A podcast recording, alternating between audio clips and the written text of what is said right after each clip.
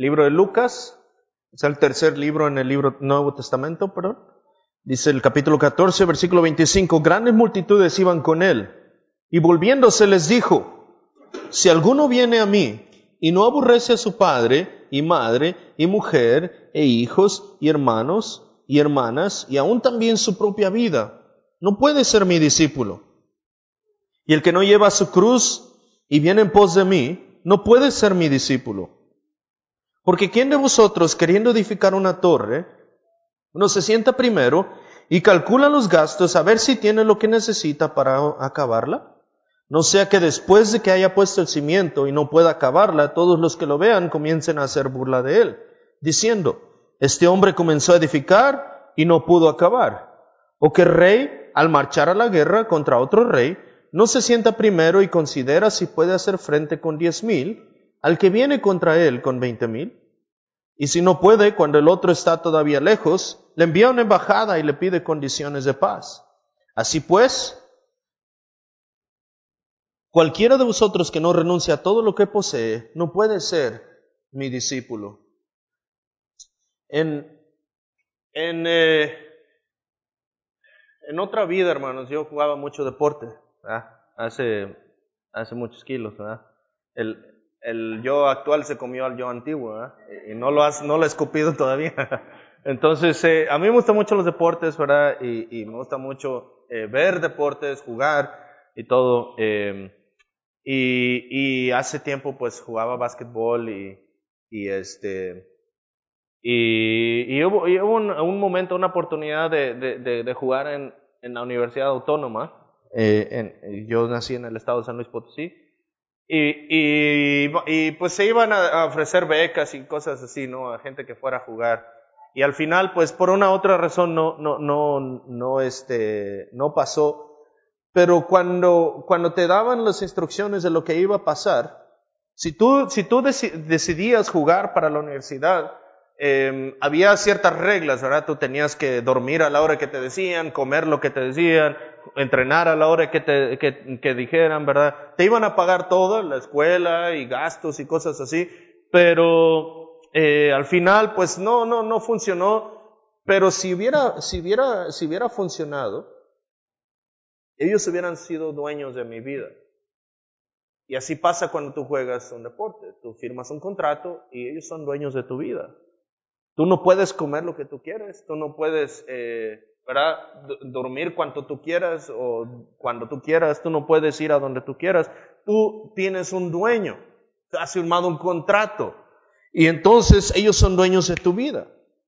Y, y, y, y cuando, Jesús, cuando Jesús habla aquí, en este pasaje, es algo similar. Cuando tú vienes a Cristo, eh, eh, eh, él, es dueño de tu vida. Y en este pasaje Él nos va a enseñar una verdad fundamental de lo que significa ser creyente. Que no solamente es un nombre, no solamente es un título, no solamente es algo que tú crees sentir, no solamente es ir a la iglesia de vez en cuando, es un estilo de vida. Y entonces Jesús nos va a enseñar aquí lo que significa ser un discípulo. Y, y en esta mañana me gustaría hablarles acerca del costo de ser un discípulo de Cristo el costo de ser un discípulo de Cristo. Pero ¿qué es, qué es un discípulo? Hablamos de la palabra discípulos, decimos, id y ser discípulos a todas las naciones. Hablamos acerca del discipulado, ¿verdad? Pero muy pocas veces entendemos lo que es un discípulo en el contexto histórico de la Biblia. Cuando Jesús habla de, de mi discípulo, y si se fija, en el, en el, en el versículo 26, la, última frase dice, el que no aborrece a padre, madre, básicamente su familia y aún su propia vida, no puede ser mi discípulo. Versículo 27 dice, no puede ser mi discípulo. Versículo 33, la última frase otra vez, ¿qué dice? No puede ser mi discípulo. El tema de discípulo, discipulado, se repite varias veces. Es el corazón de, este, de esta porción. Y Jesús nos va a decir quién puede y quién no puede ¿Y cuánto cuesta ser un discípulo? Entonces en esta mañana quisiera hablarles de lo que es el costo de un discípulo de Cristo. En esos tiempos, hermano, no había escuelas como hoy en día. Si tú, si tú querías aprender, si tú querías que tu hijo aprendiera, o si tú personalmente querías ser entrenado, tú tomabas una decisión de dejar a tu familia, de dejar tu casa y tus sueños y todo lo que tú eras y todo lo que tú poseías para poder unirte a un maestro, a un rabí, ¿verdad? Y entonces seguir a ese maestro y aprender de ese maestro y tu aspiración más grande en la vida era ser como ese maestro. El maestro te iba a entrenar, ibas a vivir con él, ibas a comer con él, ibas a dormir en la misma casa, ibas a andar con tu maestro. ¿Se acuerda cuando viene uno y le dice Jesús, te seguiré, maestro, donde quiera que vayas? Y dice, las, las tienen un lugar donde vivir y, y los pájaros y todo, pero el Hijo del Hombre no tiene. Si me vas a seguir, sabes lo que significa. Y, y en ese contexto Jesús habla de ser discípulo. Tú no podías ser un discípulo de un maestro y, y, vivir en tu casa, nada más ir un ratito que me dé unas cuantas lecciones y ya. Tú no podías nada más vivir con un pie acá y un pie con tu maestro. Tú tenías que ser como tu maestro, vivir con tu maestro, caminar con tu maestro y aprender las enseñanzas de tu maestro. Hasta que el maestro viera que tú estabas listo o hasta que el maestro muriera y entonces tú eras mandado por el maestro a perpetuar las enseñanzas de ese rabí o de ese maestro. ¿Es suena familiar eso? Es lo que Jesús hace cuando Él se va. Dice, ir a ser discípulos a todas las naciones, bautizándoles y enseñándoles todas las cosas que os he mandado. En ese contexto Jesús habla del discípulo. Y un discípulo era aquel que dejaba todo por seguir a su maestro, escuchaba a su maestro, aprendía, seguía y vivía con su maestro. Por eso la traducción de Judas, la tradición de Judas es algo muy, muy significativo en la Biblia. Nosotros decimos, ah, pues traicionó a Jesús, ¿no? Pero cuando lo entiendes en el contexto histórico, alguien que apuñaló a su maestro por la espalda, ¿verdad? Metafóricamente hablando, es una traición muy grande, porque él era su maestro. Pero Jesús aquí nos va a mostrar lo que es ser un discípulo y lo que cuesta ser un discípulo. Y muy pocas veces nos hacemos esa pregunta, ¿cuánto cuesta seguir a Jesús? ¿Cuánto cuesta ser un discípulo de Cristo? Muchos creen que ser un discípulo de Cristo, ser cristiano, es solamente ir a la iglesia el domingo en la mañana y ya, de vez en cuando. Algunos creen que es solamente haber crecido en una iglesia o, o tener familia cristiana o leer la Biblia de vez en cuando o ir a una escuela cristiana tal vez. Muchas veces tenemos ideas muy distorsionadas de lo que es ser un discípulo de Cristo. Y Jesús nos va a enseñar aquí lo que significa y lo que cuesta seguirle a Él, seguir al Maestro como discípulo. Jesús es el Maestro Supremo, por lo cual Él busca discípulos verdaderos que dejen todo por Él y le sigan. Si pudiéramos resumir el, el, pasaje en una frase, tal vez así lo pondría. Si Jesús es el Maestro Supremo, por lo cual Él busca discípulos verdaderos que dejen todo por Él y le sigan. Ese es el discípulo verdadero, aquel que deja todo por él y le sigue. Pero vamos a ver ciertas cosas en este pasaje acerca de lo que Jesús nos quiere enseñar. Mira el versículo 25. Grandes multitudes iban con él. La primera cosa que vemos en este pasaje es las multitudes de seguidores falsos. La multitud de seguidores falsos.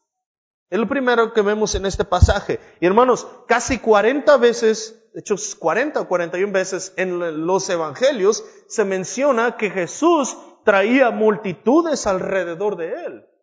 Que había multitudes que iban con él. Más de 40 veces se menciona que Jesús traía multitudes. Donde quiera que Jesús llegaba, había una multitud. Y aquí dice que grandes multitudes iban con él. Pero ¿sabes qué, hermano? Esas multitudes no eran discípulos. Aquí nos contrasta la Biblia las multitudes con los discípulos verdaderos. Las multitudes no son discípulos en el sentido bíblico. Y ahorita vamos a ver por qué. Pero había multitudes de seguidores falsos. Llegaba Jesús a un pueblo, llegaba, llegaba él y todos veían que ya llegó el maestro, aquel que enseña con autoridad y no como los fariseos. Y oye, ¿ya oíste que viene Jesús al pueblo? Aquel que anda sanando enfermos, aquel que echa fuera demonios, aquel que enseña diferente, aquel que es muy humilde. ¿Ya escuchaste que viene? La mayoría de la gente que venía a Jesús solamente era por un beneficio personal. La mayoría de ellos se acercaba para ver los milagros de Cristo. Algunos se acercaban para escuchar su enseñanza. Algunos se acercaban para criticarle, como los fariseos, o tratar de encontrar algo en lo cual lo pudieran agarrar. Pero siempre había una multitud alrededor de Jesús. Había ocasiones cuando tenía que alejarse de las multitudes, había ocasiones cuando tenía que meterse a un pequeño bote para poder predicarle a la multitud. Jesús siempre traía una multitud, pero eran multitudes de seguidores falsos. Estos seguidores falsos escuchaban a Jesús y sabían que era la verdad lo que él predicaba, pero esos seguidores estaban contentos con ser parte de la multitud, con seguir a Jesús desde la multitud. ¿Por qué? Hermanos, porque en la multitud tú te puedes esconder. En la multitud tú puedes ser quien tú quieras ser. Tú no tienes que ser comprometido con Cristo, tú no tienes que tener ni siquiera una relación personal con Cristo, tú no tienes que ser cristiano, solamente tienes que aparentar, solamente te tienes que ver como los demás, solamente eres una, una cara más entre las multitudes. En la multitud tú te puedes esconder. En la multitud tú puedes ser quien tú quieras. En la multitud puedes acarrear cualquier, cualquier equipaje que tú quieras pero no significa que tú le conoces a Él personalmente. Hay una multitud en el lago de fuego. Hay una multitud en el lago de fuego. La mayoría de la gente que está perdida sin Cristo y que ha muerto sin Cristo no está en el, en el castigo eterno ¿Por qué eran tan malos como Adolfo Hitler? ¿Verdad? O como Stalin o como el emperador Nerón, no sé. No, no era porque eran tan malos como es porque nunca siguieron a Cristo como discípulos, porque estaban contentos con ser parte de una multitud. Y en esta, en esta mañana, con un grupo tan grande como este, estoy seguro que hay más de uno en esta mañana que sigue a Jesús desde la multitud que nunca ha tomado una decisión por Cristo, que está muy contento solamente desde lejos, que está muy contento siendo de la multitud, que está muy contento estar eh, con, aquellos que siguen a Jesús, con aquellos que son discípulos verdaderos, que está muy cómodo. En la multitud, tú puedes ser quien tú quieras ser. Tú puedes conformarte solamente. Y es que un problema muy grande en muchas iglesias es que muy pocos piensan en la realidad de un cristianismo falso. Existe el cristianismo falso. De hecho, es muy común. Es muy común el cristianismo falso. A veces incluso más común que el cristianismo verdadero. Piensa en nuestra ciudad. Es una moda ser cristiano. ¿Verdad? Todo mundo se dice cristiano hoy. Ya ni sé cuál es el porcentaje en Monterrey que, mucha gente se dice cristiano. ¿Verdad? Es como que una moda, ¿verdad? Donde quiera que vas ves estampitas de Jesucristo eh, o el pescadito, ¿verdad? O, iglesia tal o iglesia tal o esto o el otro. Hay miles y miles y miles de iglesias en esta ciudad pero hay muy pocos seguidores de Cristo muchas veces. El cristianismo falso es muy común. Jesús dijo, en aquel día, muchos me dirán, Señor, Señor, ¿no profetizamos en tu nombre y en tu nombre echamos fuera demonios, hicimos muchos milagros?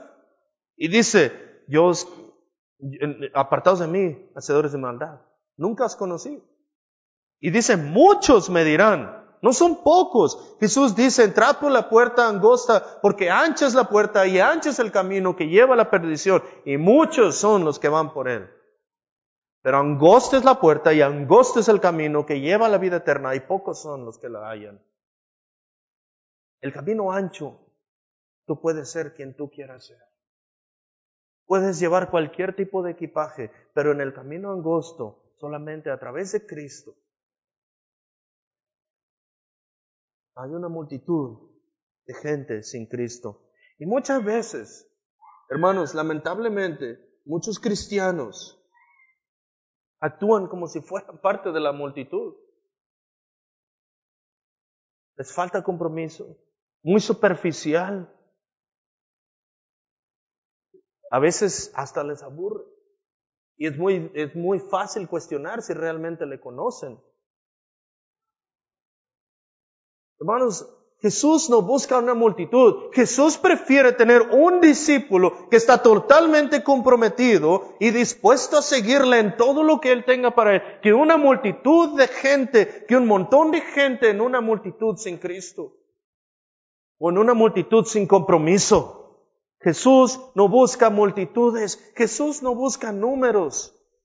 Jesús busca verdaderos discípulos que vivan para su gloria, que dejen todo por Él y le sigan. Este es el contexto del discipulado en la Biblia. Aquel que decide seguir al Maestro va a dejar todo y a todos para seguir a su Maestro. Grandes multitudes le seguían. ¿Eres tú en esta mañana parte de la multitud? ¿Eres parte de aquellos que solamente parecen ser cristianos, que solamente hacen ritos religiosos, que solamente vienen a la iglesia de vez en cuando, que creen que ser cristiano es algo superficial y simplemente ciertas cosas. Bueno, Jesús te va a hablar más adelante en este pasaje. Lo que vemos aquí es una multitud de gente sin Cristo. Multitud de gente sin compromiso.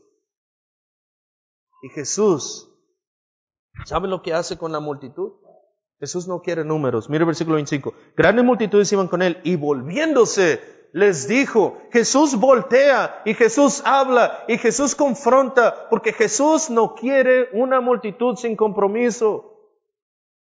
Jesús voltea a las multitudes y si tú estás en la multitud en esta mañana, Jesús te está hablando a ti. Jesús no quiere tu vida sin compromiso. Jesús no quiere que le sigas de lejos, que nada más te acerques para ver qué pasa, que nada más te acerques de vez en cuando, que nada más vengas un domingo en la mañana, que nada más vivas superficialmente, que veas sus milagros, que veas lo que la gente de Dios hace, pero tú estás muy contento sin seguir a Cristo. Solamente cuando hay algo que ver. Eres tu parte de la multitud, Jesús. Créeme, Jesús no está contigo.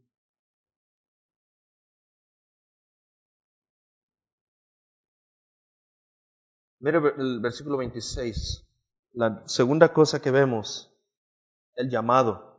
Jesús voltea a las multitudes y hace un llamado general.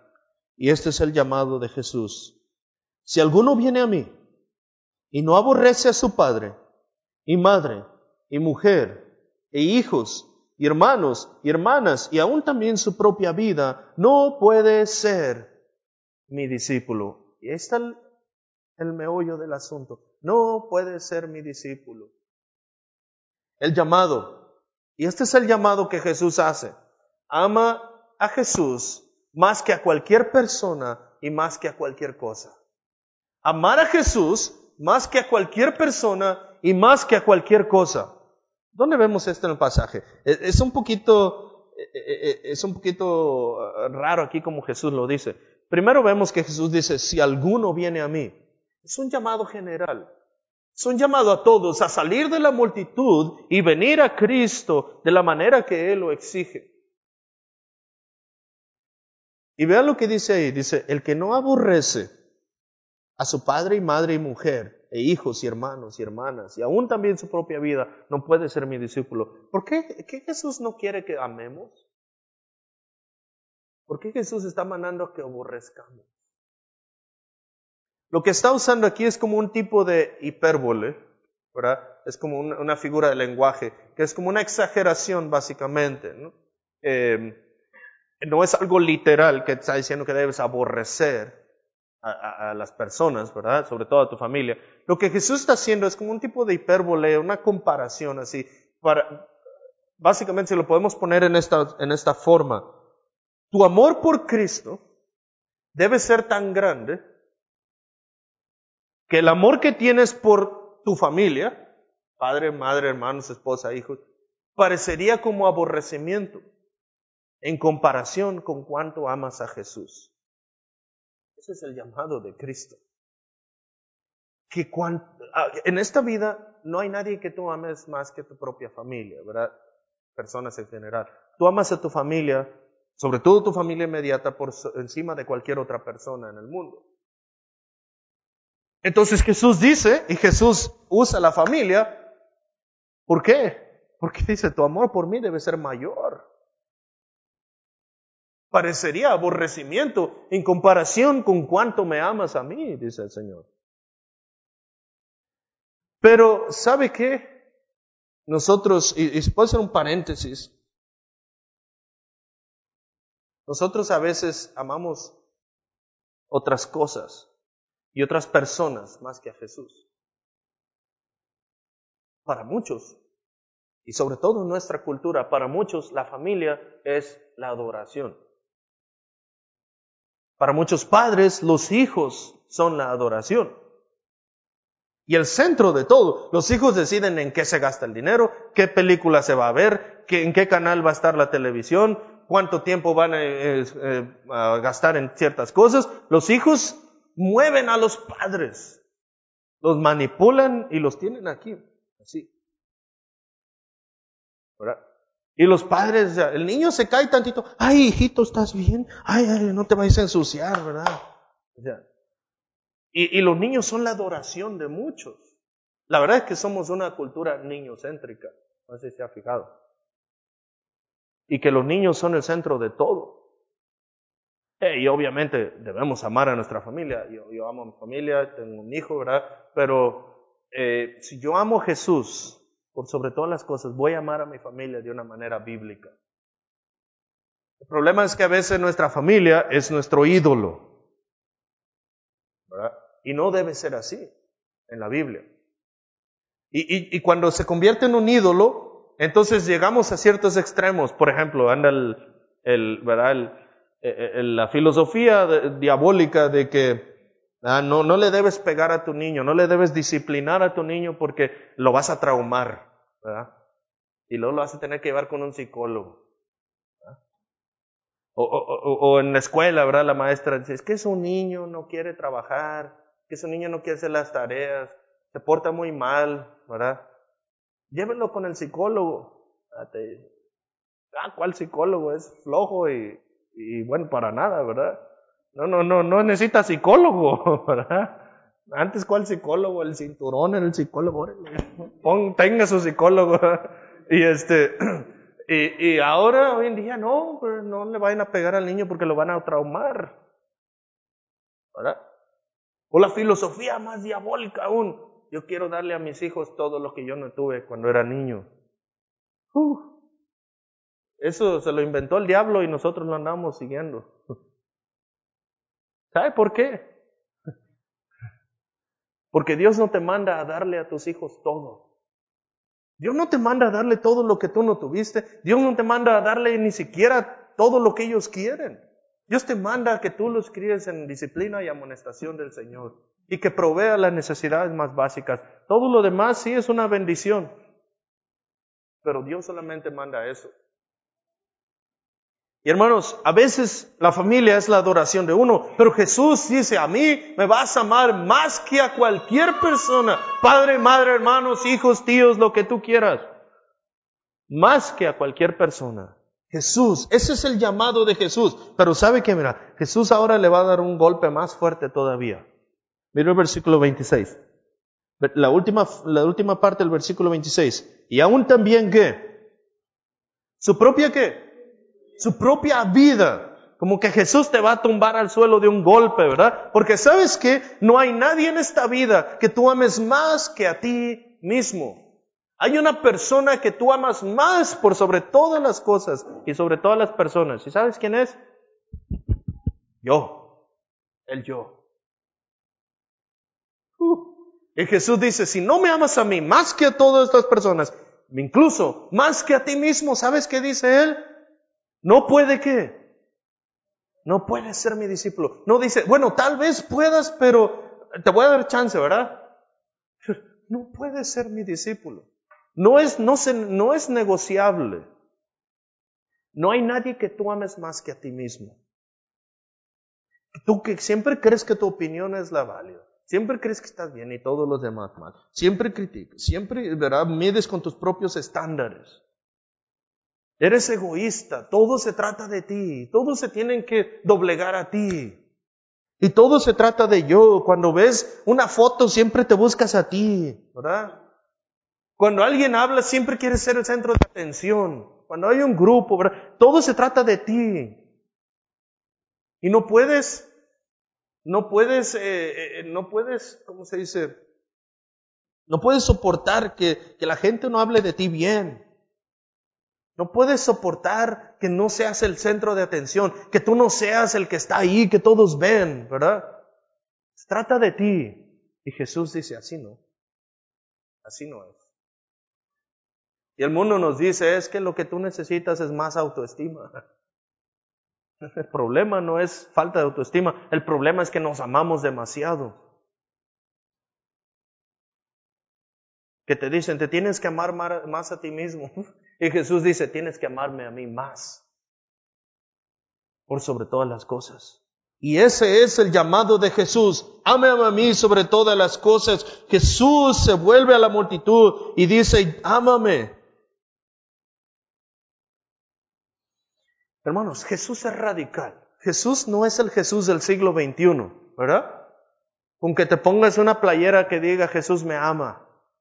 Jesús no es el Jesús que pone estampitas en el, en el parabrisas, ¿verdad? Y que dice yo sigo a Jesús o lo que sea. No estoy en contra de eso, solamente estoy usando una ilustración. Pero Jesús es un Jesús radical. Jesús no anda con medias tintas. Él dice, o haces esto o no puedes ser mi discípulo. Si no me amas por sobre todas las cosas, por sobre todas las personas, no puedes ser mi discípulo. Y esa pregunta te la debes hacer hoy. ¿Amo a Jesús sobre todas las personas y sobre todas las cosas? El llamado de Jesús es a amarle. Lo que tú amas es aquello por lo cual tú sacrificas todo. Lo que tú amas es, eh, bíblicamente es aquello por lo cual tú dejas todo y sacrificas todo. Y mire, en el tiempo de Jesús, un discípulo, la vida de un discípulo se dividía en dos etapas. La primera etapa era el día en que tú decidías hacerte discípulo de un maestro. El día en que tú decidías dejar a tu familia, dejar tu vida atrás y, unirte a tu maestro y seguir a tu maestro por el resto de tu vida, o hasta que el maestro te enviara. Y la segunda etapa era el resto de tu vida siguiendo a tu maestro. La primera etapa es decido seguir al maestro, la segunda etapa es voy a seguir al maestro todos los días. No haría vuelta atrás. Sería una traición. No serías un discípulo verdadero si traicionabas a tu maestro, si enseñabas algo contrario a tu maestro, si no vivías con tu maestro, y en la Biblia tenemos muchos ejemplos. Un joven viene y le dice, maestro, te seguiré. Bueno, el Hijo del Hombre no tiene dónde dormir. Maestro, te voy a seguir. Ve y vende todo lo que tienes y dalo a los pobres y sígueme. Y se va muy triste. Y, maestro, te voy a seguir, pero déjame primero eh, eh, ir a enterrar a mi padre. O sea, siempre hay gente que quiere poner condiciones a Jesús. Y lo vemos en el tiempo de Jesús. Y, Jesús pone las condiciones, Jesús es radical, dice, si no me amas, no puedes ser mi discípulo. Tú no puedes ponerle condiciones a Jesús. Sí, Jesús, pero nada más el domingo en la mañana. Sí, Jesús, pero eh, si tengo que hacer esto. Sí, Jesús, pero eso no. no puedes ser mi discípulo, dice él. Y Jesús te llama, este es el llamado, ámame hoy, sígueme. Y tú debes seguirle hoy, debes seguir a Cristo ya y amarle por sobre todas las cosas. Debes seguirle inmediatamente, inmediatamente hoy. Hoy es el día en la Biblia, hoy es el día de Dios. Mañana es el día del diablo en la Biblia. ¿Sabía usted eso? En la Biblia siempre, siempre, el mañana no es el día de Dios. Casi siempre mañana o, eh, iremos a tal ciudad y traficaremos y ganaremos. Y dice Santiago, cuando no sabéis lo que será mañana, porque ¿qué es vuestra vida sino neblina que se aparece por un poco de tiempo y luego se desvanece? Alma, muchos bienes tienes guardados para muchos años. Come, bebe, regocíjate. Y Jesús dice, esta noche vienen a pedirte tu alma. y el mañana siempre en la Biblia es condenado en esa forma.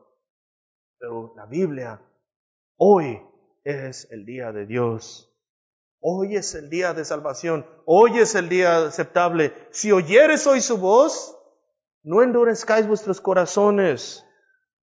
Este es el día que hizo el Señor. Nos alegraremos y gozaremos en Él. En la Biblia, hoy es el día de Dios. Él quiere que le sigas inmediatamente hoy. No debes esperar. Si Dios, si Cristo te habla, si Cristo te dice sígueme, hoy síguele. Tú debes seguirle inmediatamente. Debes seguirle apasionadamente. Cristo no comparte su amor. O le amas a Él por sobre todas las cosas o no puedes ser de su discípulo. Debes seguirle apasionadamente con amor. Debes seguirle sin egoísmo, sin egocentrismo. No se trata de ti. Tú no sigues a Cristo para ver cómo te vas a sentir bien bonito. Tú no sigues para Cristo, a Cristo porque quieres un beneficio. Tú sigues a Cristo porque Él es digno. Se trata de Él. Debes seguirle continuamente. Debes seguirle siempre, a cada momento. no solamente cuando tengas ganas, no solamente cuando es fácil, debes seguirle continuamente y debes seguirle permanentemente. Tú debes perseverar en la fe. Debes ser fiel hasta el fin. Cada día, cada momento de tu vida, tú debes seguirle permanentemente. Y hermano, si tú has dado tu vida a Cristo, o si vas a darle tu vida a Cristo, no hay vuelta atrás. Has cruzado el puente y has quemado el puente detrás de ti y no hay vuelta atrás. Tú debes seguir a Cristo así. Jesús es radical, hermanos. Y tú debes amarle por sobre todas las cosas, porque ese es el llamado que Él hace. deja de seguir tus propios deseos solamente. Deja de seguir aquello que tú crees que es lo mejor para tu vida. Sigue a Jesús y ámale sobre todas las cosas. Jesús te habla, te llama a seguirle hoy y amarle por sobre todas las cosas y por sobre todas las personas. Una de las cosas que más nos llama la atención cuando regresamos es cuando preguntas a la gente, ¿cómo te ha ido? Nos vamos dos años, ¿verdad? Dos años y medio, regresas y, ¿cómo te ha ido? Bien, pues mira, ya, ya tengo un mejor trabajo, o ya compré una casa nueva, o ya el Señor me ha bendecido, ¿verdad? Con, con un puesto más alto, no sé, ¿verdad? Y todas esas son bendiciones, pero casi siempre las bendiciones son materiales. Casi siempre cuando hablamos de que Dios me ha bendecido es porque me ha dado algo material, tangible. Todavía no encuentro a alguien que me diga, no, sabes que me ha ido muy bien, este, este año perdí todo lo que tenía, porque el Señor quería humillarme. Sabes que este año yo entendí que era la persona más orgullosa y el Señor quebrantó mi corazón, me trajo mis rodillas y me humilló para ahora poder seguirle de la manera que Él quiere. Todavía nadie me ha dicho eso. Esas son las bendiciones en la Biblia, hermano.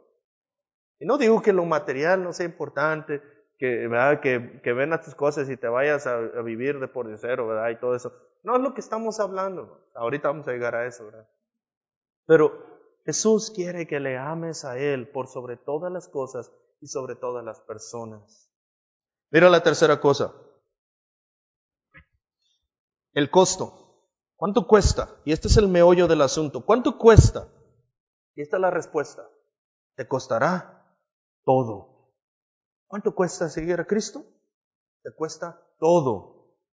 Versículo 27. El que no lleva su cruz y viene en pos de mí, no puede ser mi discípulo. Ahora, Jesús ya te dejó en la lona y como que te quieres levantar, pero ahora te va a dar el golpe de knockout. ¿okay? Ahora sí, te va a dar el, golpe de knockout. ¿ok? Ya te va a dar el último golpe Jesús y te va a decir más allá, ¿cuánto cuesta seguir a Cristo? Te costará todo. Incluso tu propia vida. Tu propia vida. Jesús nos dice, el que no lleva su cruz y viene en pos de mí, no puede ser mi discípulo. En otro pasaje dice, el que no toma su cruz cada día, toma tu cruz cada día y sígueme. La permanencia del discipulado. Pero piensa en esto, vamos a pensar históricamente otra vez, hermanos. Cuando uno dice cruz, hoy en día, piensa, pues a veces algunos de ustedes pues traen una cruz, aquí algún collar o algo, o algunos ponen una cruz en su carro, a veces en iglesias ponemos una cruz, eh, ¿verdad? No ponga Cristo crucificado, ya no está crucificado, pero alguna vez traemos una cruz o algo, ¿verdad? Para nosotros la cruz es el símbolo del cristianismo, ¿verdad? Pero ¿sabe que cuando Jesús dice aquí, el que no toma su cruz, ellos no entendían, ah, pues me tengo que poner un tatuaje de una cruz en la espalda, ¿verdad? O ellos no entendieron, ah, pues me tengo que poner un collarcito, ¿no? ¿Sabes qué es lo que comunicaba la cruz? Una muerte lenta y dolorosa como criminal. Para ellos, la cruz era el símbolo de una muerte lenta y dolorosa. No era una moda, era la muerte y una muerte de las peores. Y Jesús dice, si no tomas tu cruz, no puedes ser mi discípulo. Y en ese tiempo, hermanos, el criminal o el condenado a muerte tenía que tomar su cruz, su instrumento de muerte, y acarrear esa cruz por el medio de la ciudad y llevar esa cruz él mismo al lugar donde iba a ser crucificado. Y toda la ciudad lo iba a ver y burlarse en una cultura donde la vergüenza era algo muy importante, eh, todos iban a burlar y verlo. Y entonces él mismo cargaba su propio instrumento de muerte hasta el lugar donde iba a ser crucificado. Y Jesús dice, ese eres tú. ¿Quieres ser mi discípulo? Vas a morir a ti mismo. Y eso es lo que Jesús nos dice aquí. ¿Cuánto te va a costar? Te va a costar todo. ¿Y sabes qué es todo? No has dado todo hasta que no des tu propia vida. Te va a costar todo. Seguir a Cristo cuesta todo. Vas a crucificarte a ti mismo. Pablo dice, con Cristo estoy juntamente crucificado y ya no vivo yo, mas vive Cristo en mí y lo que ahora vivo en la carne lo vivo en la fe del Hijo de Dios. Vas, te va a costar todo. El costo de ser un discípulo, ¿sabes cuál es todo? Morir a ti mismo. Si no hay muerte, no hay discipulado. Pero Cristo tomó tu lugar. ¿Por qué debemos tomar nuestra cruz? ¿Por qué? Y aquí es donde nos, nos muestra Cristo, porque Cristo tomó la cruz. Cristo murió, Cristo dio todo. La Biblia dice, lo dio todo hasta la muerte y una muerte de cruz. Y si tú quieres ser su discípulo, Él no espera menos de ti. Tú vas a morir a ti mismo y vas a darle tu vida a Él. ¿Ese eres tú? Muerto a ti mismo. ¿O solo vives para ti? ¿Cuánto cuesta seguirle?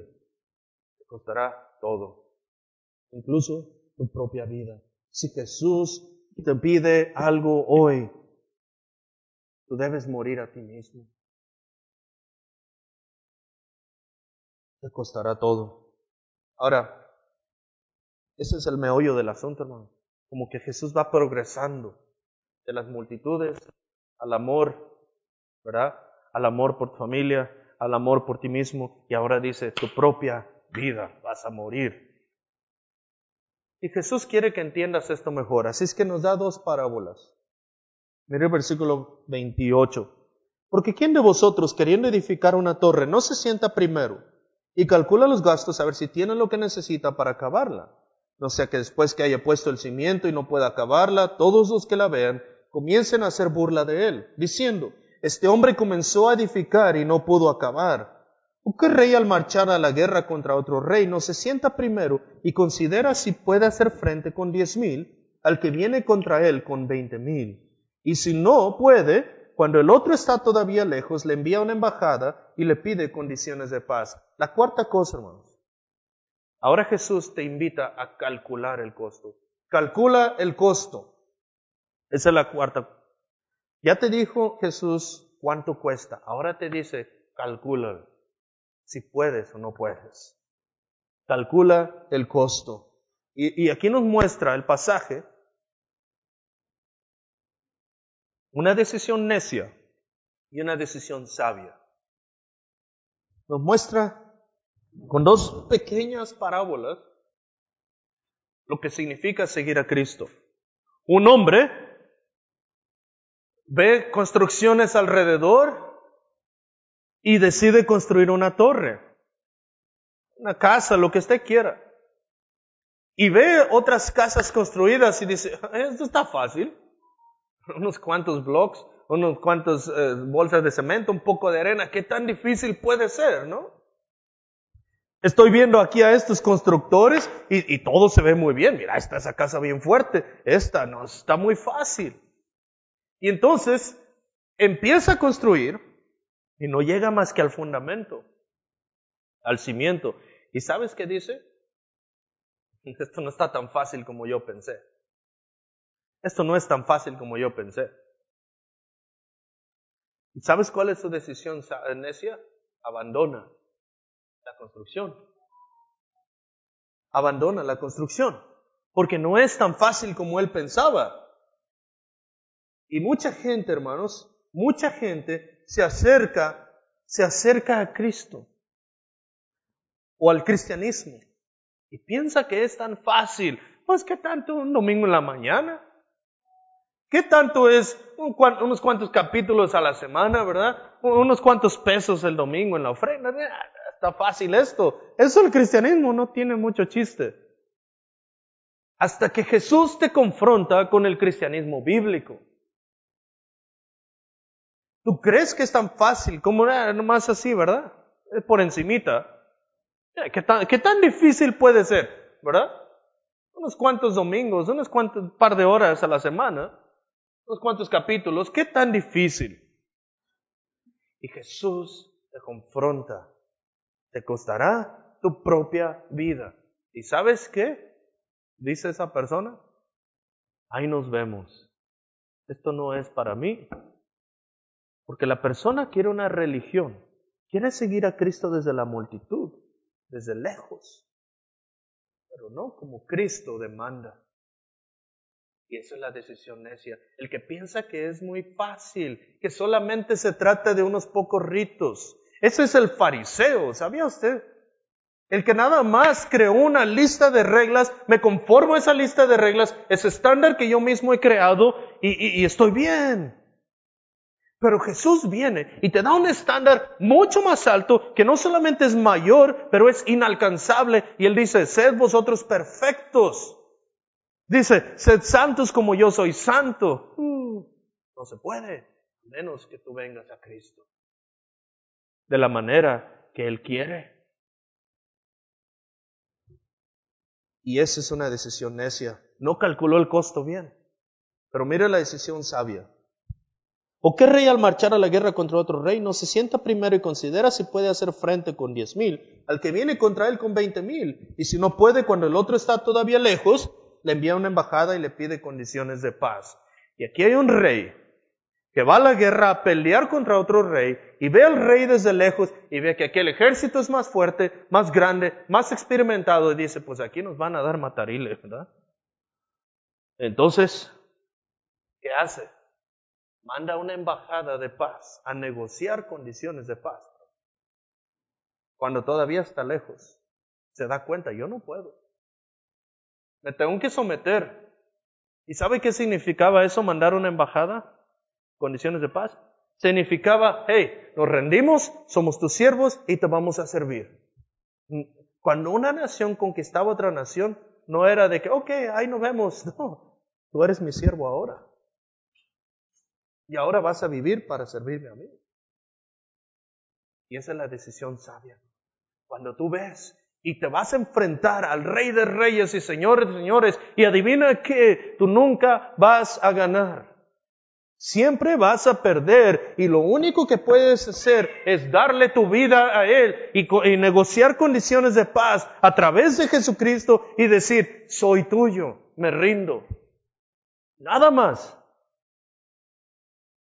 No puedes, porque te costará todo. Tu vida ahora le pertenece a ese rey, ya no te pertenece a ti, ya eres esclavo de ese rey, ya eres siervo de ese rey. Si tú rindes tu vida a ese rey y si tú peleas, no vas a ganar, vas a sufrir eternamente. Calcula el costo. Por último, Jesús dice, versículo 33, así pues, y este es un resumen, hermano, cualquiera de vosotros que no renuncia a todo, incluyendo tu propia vida, que no renuncia a todo lo que posee, no puede ser mi discípulo. Este es el resumen. El resumen. Calcula el costo y ríndele todo a Él. El que no renuncia a todo lo que posee. ¿Qué nos enseña Jesús aquí? No, significa que vas a vender todo, darlo a los pobres y dejas a tus hijos hambrientos, ¿verdad? Y tu familia. Eso no es lo que está enseñando Jesús. Es que Jesús está diciendo, entiende que si tú me das tu vida, todo lo que tú eres, todo lo que tú tienes, es mío. Si yo lo pido ahora, es mío. Renuncia a amar todo lo que eres por la causa de Cristo. Y si no has hecho eso, no puedes ser su discípulo. ¿Se acuerda del hombre que anda buscando o que va caminando en un campo, en un, en un terreno y encuentra un tesoro? ¿Y qué hace? Hace un hoyo, lo entierra, lo cubre y va y vende todo lo que posee. Todo lo que posee y va y compra ese terreno. Y todos dicen, oh, estás loco. Es solamente un pedazo de tierra, vendiste todo lo que poseías, te quedaste sin nada por ese terreno. ¿Ah, por qué? Porque él entiende que lo que hay ahí vale más que cualquier cosa que él pueda poseer. Hay una historia que se cuenta, y, no es verídica obviamente, pero eh, solo para ilustrar el punto, un hombre llega a un lugar encuentra una joya y le pregunta al vendedor, em, me gusta esta joya, ¿cuánto cuesta? Y el vendedor dice, está bien cara, muy, muy cara. Bueno, pero ¿cuánto? Mucho, bien cara. Bueno, ¿crees que pueda comprarla yo? Oh, sí, comprarla, está en venta. ¿No dijiste que estaba muy cara? Sí, sí, está muy cara. Pero ¿cuánto cuesta? Dice, ok, te costará todo lo que tienes. Y dice la persona, ok, le compro. ¿Cuánto tienes? Le pregunta. Pues tengo como unos 100 mil pesos en el banco. Son míos ahora. Ok, ¿es todo lo que tienes? Bueno, eh, ¿No traes nada contigo ahí? Pues sí, traigo como unos mil pesos aquí en el bolsillo. Son míos ahora. Todo lo que posees. ¿Es todo? Sí, es todo. Ya no tengo nada más. Es todo lo que poseo. Ajá. ¿Dónde vives? Pues tengo una casa, ¿verdad?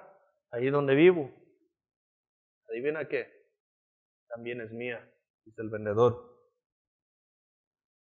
Oye, ¿y qué, esperas? ¿Dónde crees que voy a dormir? ¿Voy a dormir en, mis tiendas de campaña o en mi camper? Oh, tienes unas tiendas de campaña y un camper. Pues adivina qué, son míos también. Le dice, ¿y, y dónde crees que voy a dormir? ¿Dónde voy a dormir ahora? ¿En mi carro? ¿Tienes carro? Sí, tengo dos. Pues, ¿qué crees? Son míos también. Mira, ya me quitaste todo lo que tengo. Mi dinero, mi casa, mi camper, mis tiendas de campaña, mis carros. ¿Dónde crees que va a dormir y vivir mi familia ahora? ¿Y de qué vamos a vivir? Oh, ¿tienes familia? Sí, tengo una esposa y dos hijos. Pues ahora son míos también. Y entonces de repente el vendedor exclama y dice, ah, sabes, se me olvidaba, casi se me olvidaba. Por cierto, tú, tú también eres mío. Tu vida es mía ahora, tú me perteneces. Si tú quieres esta joya de gran precio, te va a costar todo, aún tu propia vida. Entonces el vendedor dice, pero ¿sabes qué? Me voy a ir y te voy a dejar a cargo de todo esto. Es mío ahora, es mío y me pertenece, pero te voy a dejar que lo administres por mí, es mío. Y es parecido a lo que Jesús enseña aquí, el que no renuncia a todo lo que posee, no puede ser mi discípulo. A veces creemos que lo que tú tienes ahí es tuyo. Y sabes que si tú le has dado tu vida a Cristo, es de Él. Y si Él lo demanda ahora mismo, ¿sabes qué? No te pertenece a ti. Tú solamente eres un mayordomo, tú solamente eres un administrador. Cuando tú le das al Señor, por ejemplo, aquí en la iglesia, solamente le estás regresando algo de lo que ya le pertenece a Él. No es tuyo. Pero nos cuesta porque, porque no hemos renunciado a todo lo que poseemos. Creemos que es nuestro. Tu hijo no es tuyo, tu padre no es tuyo, tu, casa no es tuya, es del Señor. Y si tú no renuncias a todo, y si tú no dejas de amar todas esas cosas más que a Cristo, no puedes ser su discípulo. ¿Ese eres tú? Hermano, ¿por qué dejas todo? ¿Por qué tomas tu cruz? Porque Cristo tomó su cruz y nos ha dado ejemplo para que sigamos en sus pisadas. ¿Por qué debe renunciar a todo? Jesús mismo renunció, se despojó a sí mismo y se hizo hombre. Y no podemos renunciar a nuestras posesiones. Jesús, el Maestro Supremo, el ejemplo supremo, dejó todo. Lo dejó por ti. Y tú quieres todavía ser aprensivo de las cosas que no te pertenecen, que son de Él. En esta mañana, si tú nunca has tomado una decisión por Cristo, este es, este es el momento. Si nunca has dejado todo por Él, si nunca te has arrepentido de tus pecados, si no sabes si estarás con Él por la eternidad, si no le conoces, hoy es el día de salvación. Jesús, tú eres parte de la multitud y Jesús te llama y dice, arrepiéntete, deja todo por mí y sígueme. Si tú eres de esos que cree que son discípulos, solamente porque ha orado una oración, repetido unas palabras, o aquellos que solamente vienen a la iglesia y que los traen a fuerzas y que están aquí siempre aburridos, si eres uno de esos, probablemente no le conoces. Y Jesús te dice, sígueme. Hermano creyente, ¿no estás cansado de vivir con un pie con Jesús y un pie acá en el otro lado? Como que jalas y como que no jalas, ¿verdad? ¿No estás cansado de que a veces se te haga una carga? ¿No estás cansado de vivir derrotado? Jesús te dice, sígueme. Jesús te habla y te dice, sígueme. ¿Dejarás todo por Él? Ah, probablemente va a salir en esta mañana y tu vida seguirá igual.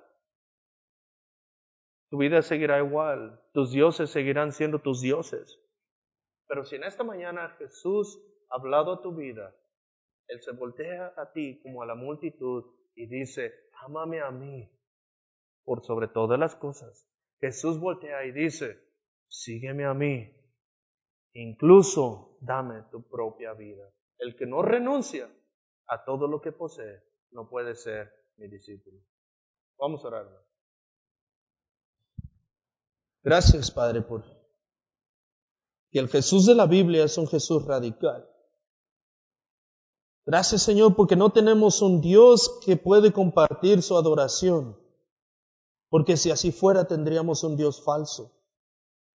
Gracias porque tenemos un Dios que no pide solamente un domingo en la mañana, unos cuantos capítulos, unas ciertas actividades religiosas sin compromiso. Gracias porque tenemos un Dios que demanda amor exclusivo. Gracias porque tenemos un Dios que no es superficial. Y Padre, aunque es difícil seguir a Dios que todo, que todo lo puede y que todo lo demanda, en, en el nombre de Cristo te pedimos que tú nos des la gracia para seguirte de una forma exclusiva, para renunciar a todo lo que poseemos y entender que lo nuestro no es nuestro, es tuyo. Y si hay alguien aquí que sigue a Cristo desde la multitud, te pedimos, Señor, de tu gracia, para que abra los ojos, el entendimiento y pueda rendirse a ti. Que está luchando una guerra contra el Rey de Reyes y Señor de Señores y va a perder siempre. Que haga condiciones de paz, se someta al Rey y le siga. En esta mañana, Señor, salva a aquellos que necesitan de ti. Y haz una obra en aquellos, Señor, de nosotros que no estamos viviendo la vida cristiana como deberíamos. Que rindamos todo a ti, nuestros deseos, incluso el Dios de nuestro ministerio muchas veces, nuestra familia y todo lo que tenemos, que entendamos que es tuyo y para tu gloria. En el nombre de Jesús. Amén.